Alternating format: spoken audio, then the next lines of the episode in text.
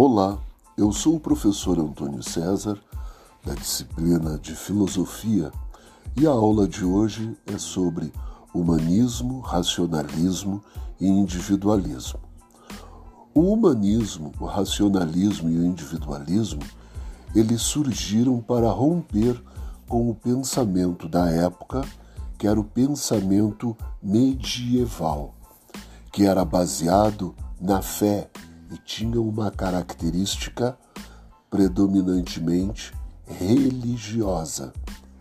Para o humanismo, ao invés da fé, tínhamos que usar a razão.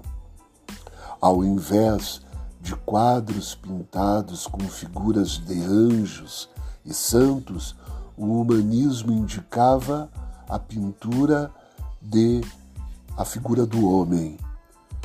O humanismo queria remontar, ou seja, reviver a cultura greco-romana, porque nesse período ocorreram várias realizações nas artes, na literatura e nas ciências.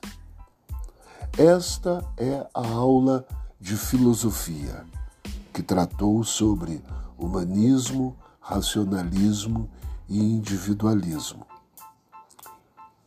Eu fico às ordens para qualquer dúvida. Um forte abraço e até lá. Até mais.